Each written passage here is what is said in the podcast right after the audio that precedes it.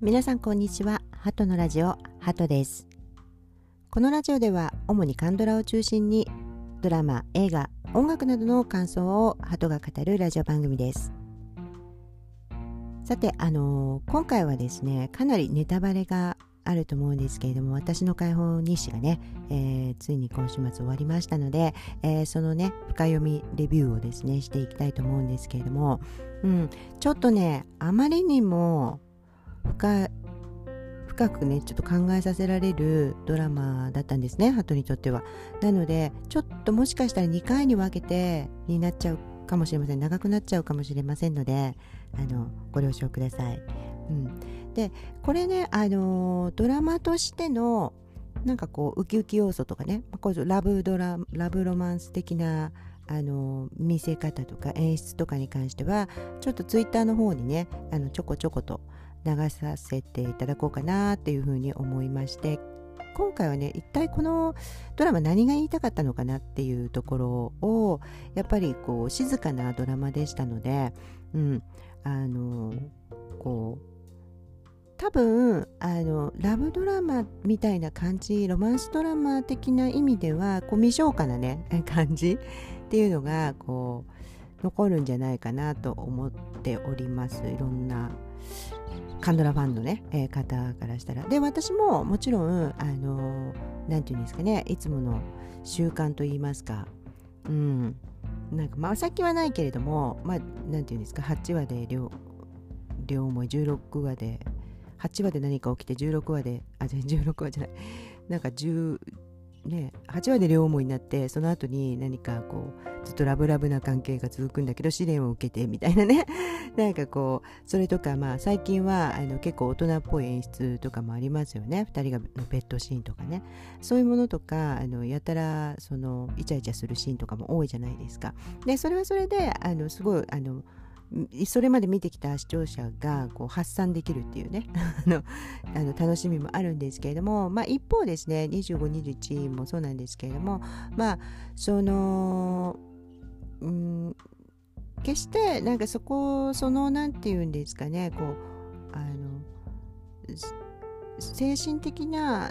まあ、なんてエンタメとしてのねなんかこう恋愛っていうよりももっと精神的な内面をこう描いていくっていう意味であのそれほどですねそのセクシーなシーンとかそういうものがないっていう演出がのものも増えてきたような気がしています最近は。そして、えーとまあ、これあのマイディアミスターのね脚本家の方ですから、うん、あまりこの何て言うんですかねこう性的なものをすごい描いたりとかはしないんですよねそもそも。うん、マイディアミスターご覧になった方、うん、もいると思いますがあれあれを見れば分かるようにですねあのもっと精神的な結びつきっていうものをすごく重視しているあの精神的な愛っていうものをあの重視している作家さんだなというふうに前から思っておりました。だからとても映画的なあのアプローチになっているなというふうに思います。うん、で、えーまあ、前置きはねちょっと長くなっちゃったんですけどもあの春は感じるにはこの作家さんはあの前回前々回のねラジオではこう実存主義に基づいているというかですねあの、まあ、サルトルとか読んでる方なのかなっていうふうに思っていたんですけれども最終話を見てですね私はもうこれはね多分キリスト教的なあの苦しみからの解放とかあの愛っていうものをこうクリスチャンなのかなこの方っていうふうにちょっと思ったので、まあ、その視点からですねちょっとこの物語を紐解いていけたらなというふうに思います。あ、まあ、私のね個人的な見解ですけど、うん、だから、えー結論から言うとこのドラマっていうのは心のね罪悪感とかその無価値観っていうねその自分の心を蝕むですねその苦しみっていうものからこの解放されて、えー、最後に美女が言っていたように心の中がねこの愛で満たされる愛だけであのこの世界を見ることができるっていうところまで境地まで持っていこうという16話で。結構深い話なんじゃないかな。というふうに思いました。そのために一つ一つお兄ちゃんお姉ちゃん含めですねあのみんないろんなその人の心の中にあるあの葛藤とかですね苦しみを描いているというふうにあの思いました。そしてもう一個のポイントとしてはそのあの今世の中にあふれているそのカウンセリングですとかその、まあ、自己啓発的なものとかですねそれからそのそこまでいかなくてもその一般の人が人に接する時のあの、まあ、苦しんでる人にね接する時のこの接し方への、まあ、軽い批判も入っているなというふうに、えー、思いましたねそれは違うんだっていうことをこの方がそのそれは人を救わないんだっていうことをねあの言っていらっしゃるのかなというふうに、えー、私はあの感じましたね。うん、そしてまずですねそのうん。まあ人人物なんですけどキャラクターなんですけれどもそういう視点であの見ていくとですね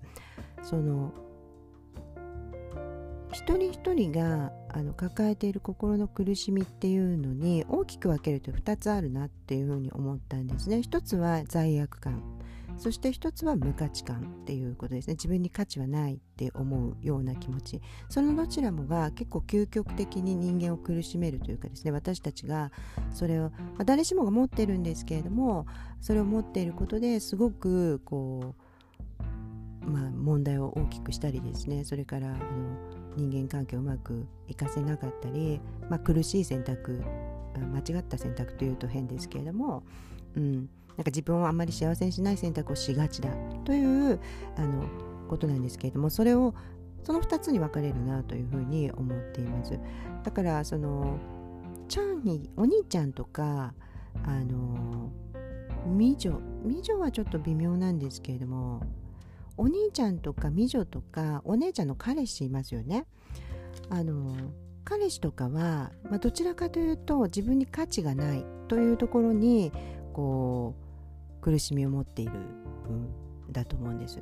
で、えー、お兄ちゃんは本当にこう自分の生き方っていうのがこの社会の長男というこう理想像みたいなものに合わないしあの何て言うんですかねこう自分が望まないというかですね自分が、まあ、うまくもなく得意でもないことをしてそしてその大きな夢を見るうん、なんかビッグになりたいみたいなね。そういう夢を見ることでますますですねその自分の無価値観というのがすごくあの強くなるようなことになっていったりとかですね、うん、あのするわけですね。そしてそのお姉ちゃんの彼氏なんかはもう本当に自分は生まれてきて良かったのかなっていうふうに考えれば考えるほど良くなかったという結論になってしまうんだというふうに彼女にですねあの告白するぐらい、えー、ですからあの、まあ、彼っていうのはすごくあのまあ、そこまでね注目してなかったんですけれども私的には。でもその彼っていうのはすごくこう兄弟の中でやはり長男でででもまあお姉ちゃん2人の一番下の子ですよね。そしてお姉ちゃんにずっとあある意味世話になってるわけです。ご両親が亡くなってるから。だから自分はすごいしっかりして生きようと思っているんだけれども離婚して子子連れで帰ってきてしまっていると。でまあその離婚とかねそういうことに関してのこう感じるプレッシャーっていうのはその人それぞれだと思うんですけれども彼にとってはもうそのお姉ちゃんたちは自分の娘の犠牲になってるというふうに言い張るというかね、まあ、一人のお姉ちゃんすごく優しいお姉さんというかですねよく教会なんかにいて祈ってるなんか多分熱心なキリスト教徒の方だなっていう感じでそのお姉ちゃんなりのなんかすごくこう腹の決め方とかね人を弟とかあのみんなも面倒を見ようっていう気持ちがもうお母さんになっててその腹が座ってるから、うん、だからあのいざとなったら私が面倒見るからとかね、えー、そういうことを言ったりあの相手のあのミジョンのお姉ちゃんの方を気遣ったりすることもできるんだけれどももう一人お姉ちゃんの方はもうすごい言いたい放題なわけですよね。そうであのだからもうちゃんとしようとしたりこうみんなみんなのケアをしようと、うん、してもですね返しきれないオンというかですねプレッシャーがすごいあるわけですよね。そしてあの娘に対して自分は会社にちゃんと通ってますけれども自分は何て言うのかな。うん。なんかこう自分が誰かの幸せになったり力になるっていうのを思えないわけですよ、うん、ただ自分がいるだけであの私は幸せだよっていうふうに言ってくれるようなね親もいないですし、うん、だからもうそれをその状況に耐えるだけで精一杯で耐えることが彼の強さ自分は強い人間だっていうふうに思いたいというかですね、まあ、耐えることで自分の強さを確認するっていう生き方をしているからですね。あのプラスの要素というかですね。あのただそこで自分がいるだけで相手が幸せになるというようなことがちょっとあの想像ができないっていうところで、まあ、あの彼の場合は終わってあの彼のお話の場合は終わっていてじゃあじゃあ私たちは生まれてしまったんだからどうやって生きるの？というお姉ちゃんの問いかけがあるわけです。そして最後の方にねあのお花をていくと。うん、でそれがすごくあの良かったですよね。そしてお姉ちゃんは自分を受け入れる女だっていうね。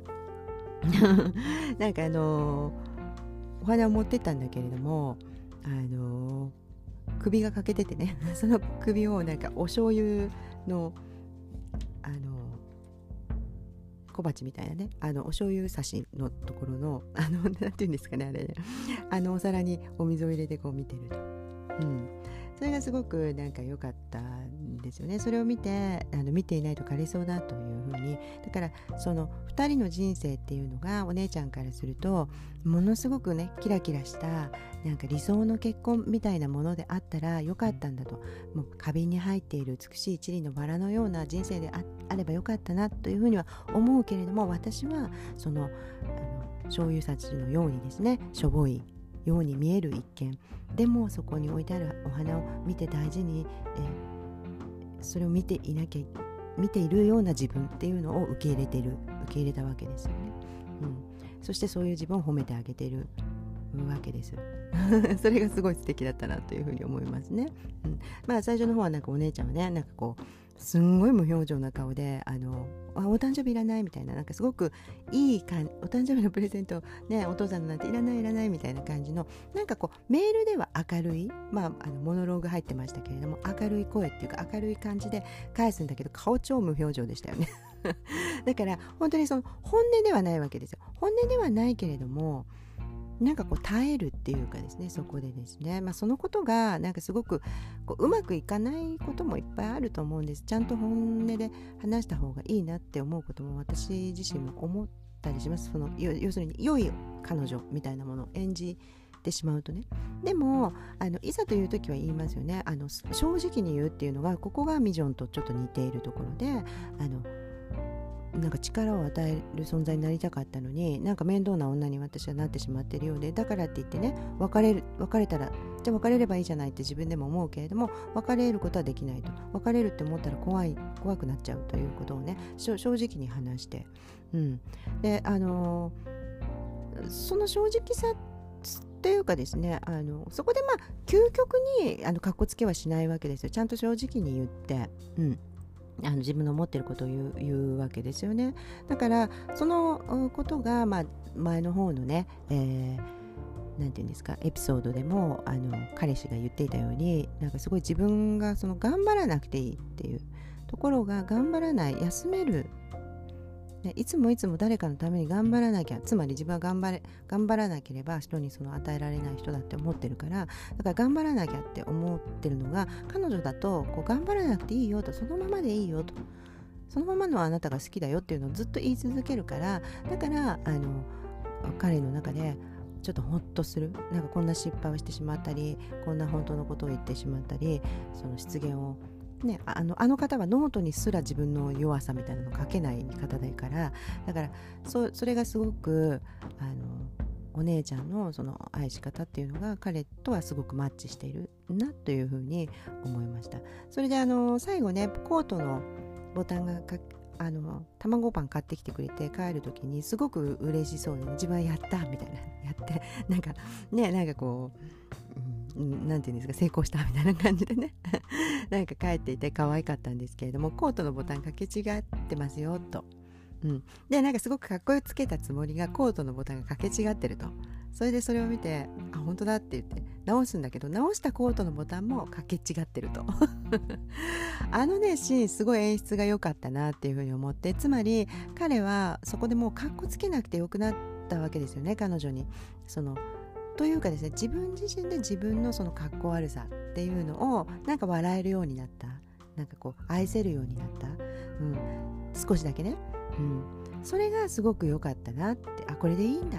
っていう感じ、うん、でそれがすごくあのそのそれを象徴しているようなそのかけ間違いのボタンをかけ間違えるっていう。あの演出はすごく良かったなっていうふうに思いました。そしてまたあのヘバンクラブのねあの課長さんね。あの課長さん最初本当にもう気力のない方でしたよね。なんかこう無気力でただ人生はこう家族のためにお金を稼ぐみたいなね。そういう感じのその生き方だったのがこのヘバンクラブのあれを書くにあたってなんか自分は何か目的を持って使命使命を持ってですねそしてあの、まあ、独立運動家のように何かこう何かを達成するんだみたいな気持ちであのワクワクしたわけですよ。で、まあ、最後ねあの解放クラブ達成するまでまたやりましょうとかって自らね今なんかその解放クラブ始まる時は本当にこんなのやるの？みたいな感じだったのがこう自分からこう率先してねあの提案してみるっていうその感じであこの方この方の本質っていうのはすごくなんかこう熱い人なんだなってそれこそ本当に独立運動家になるぞみたいな感じであの熱い精神の持ち主だったんだなというふうに思ってねお洋服もなんか黄色いお洋服のねあの なっていてあのスタイリストさんも物語に沿ってですね明るいあのお洋服になっていてすごく良かったなっていうふうに思いました。だからその解放の仕方っていうのはいろいろなんですね。いろいろあるけれどもそれは一つそのミジョンとその4人がヘバンクラブの4人が集まった時に本当に何か変わってるんですかね？みたいなね。感じであのお姉ちゃんの彼氏が言った時にいやそそれでも少しは変わっているはずだと。ね、あの事務員の女性みたいな方が言いますよねだからそのじそしてなんかこう自分の弱さ自分のダメなところとか自分がうまくいかない部分っていうものにその気づいただけのようなというふうにお兄ちゃんあその彼氏の方は言うわけですよね。うん、あのイケメン彼氏背の高い。ね、そしてあのでもそれが一番なんじゃそれが一番大事なんじゃないのかとうん、苦しさを生む原因を知る自分の問題に気づいた気づくっていうことがまあ本当に解放への一歩なんではないかということをミジョンが言うわけです。だから人それぞれにその自分の自分の行動とか自分のいつもの考えとか自分の生き方っていうの中でその状況がハッピーであろうとアンハッピーであろうとなぜか苦しいっていう部分があると思うんですね。でそれがその自分の問題なんだと、うん、でミジョンはあのミジョンの苦しみっていうのはまあ正しさだったのかなというふうには思いますね、うん、それとまあ自分でも言っていましたけれども自分に問題があるんじゃないかみんなが自分を去っていくみんな自分を結局は去っていくっていうのは自分にはも自分に問題があるんじゃないかということにを見るのが怖くて、えー、周りのやつらがみんなクズだと いうふうに決めつけている。でクズだ周りの人がいかにクズかということを証明するために自分が幸せにならない自分が幸せな気持ちにならないっていうのためにその証明するために自分を毎日何とか生きている自分を立たせているからだから自分は力がないんだっていう自分は弱いんだっていうことにね気づいたわけですよね、うん、それが自分の苦しみなんだということです。うん。すごいですよね。うんと思いますよね。でこれ結構深い描写だなっていうふうに私は思っていてだからつまり周りの人が本当にクズだろうとクズじゃなかろうとまあ自分がひどい目にあったと自分がひどい目にあった時に相手を責めておく方が楽だと。で相手がどんなにクズかっていうことみんなに言ってるわけじゃないんですよ。ただその自分の中であいつはいろんな人生のシチュエーションにおいて私にひどいことをしたっていうことをあの覚えているだろうと。まあ妄想なんですけど忘れちゃう人もいっぱいいるんですけど。幸せな人って忘れちゃうから。だから覚えてるだろうと。だからまああの折に触れ思い出してですねあのいかにあいつが悪いやつだったかっていうのをこう見せつけるかのように見てないんだけれども見せつけるかのような人生を送ってるつまらんみたいなね人生を自分が送っていると、うん、そしたら一生あの人はなんかその苦しいはずだと、うん、でもこの心理っていうのはあの働くんですよ。あの誰かが自分にどんなにひどいことをしたかっていうのを知らしめたいために自分は幸せにならないっていう心理っていうのがその、えーと、心理学的にもねやっぱりあるんですね。でそれそれはなんかこうまあ何て言うんですかねキリスト教的には違いますよね。キリスト教っていうのはその私もめちゃくちゃ詳しいわけじゃないですけれどもつまりアガペなわけですからあの無償の愛なわけですからあのキリスト様がしたことっていうのはあのみんなが私を十字架にかけたと。でもあなたには罪はありませんというのを示すために復活なさったと。そういうのがあのキリスト教のストーリーですから。だからあの人間には罪はないのだということをあのあなたは何もしていませんっていうね。でもミジョンはほら見てと。私はこんなに十字架にハマってるわよ。十字架にさせられてるわよ。お前がしたのよっていうのをずっとやりたいと。でそういうことをあのに気づいたっていうことですよね、うん、そして彼女彼女の問題っていうのは、まあ、無価値観というよりはそのそれその、まあ、無価値観を隠す隠すためにですね自分をその怒りとか復讐とかっていうところにこうずっといたんですっていう話をしたと。そしてあのクさんにあの会った時にもうちょっとそれをやめようと自分の周りにクズクズばっかりを作るのを自分のためにね自分がいかにあの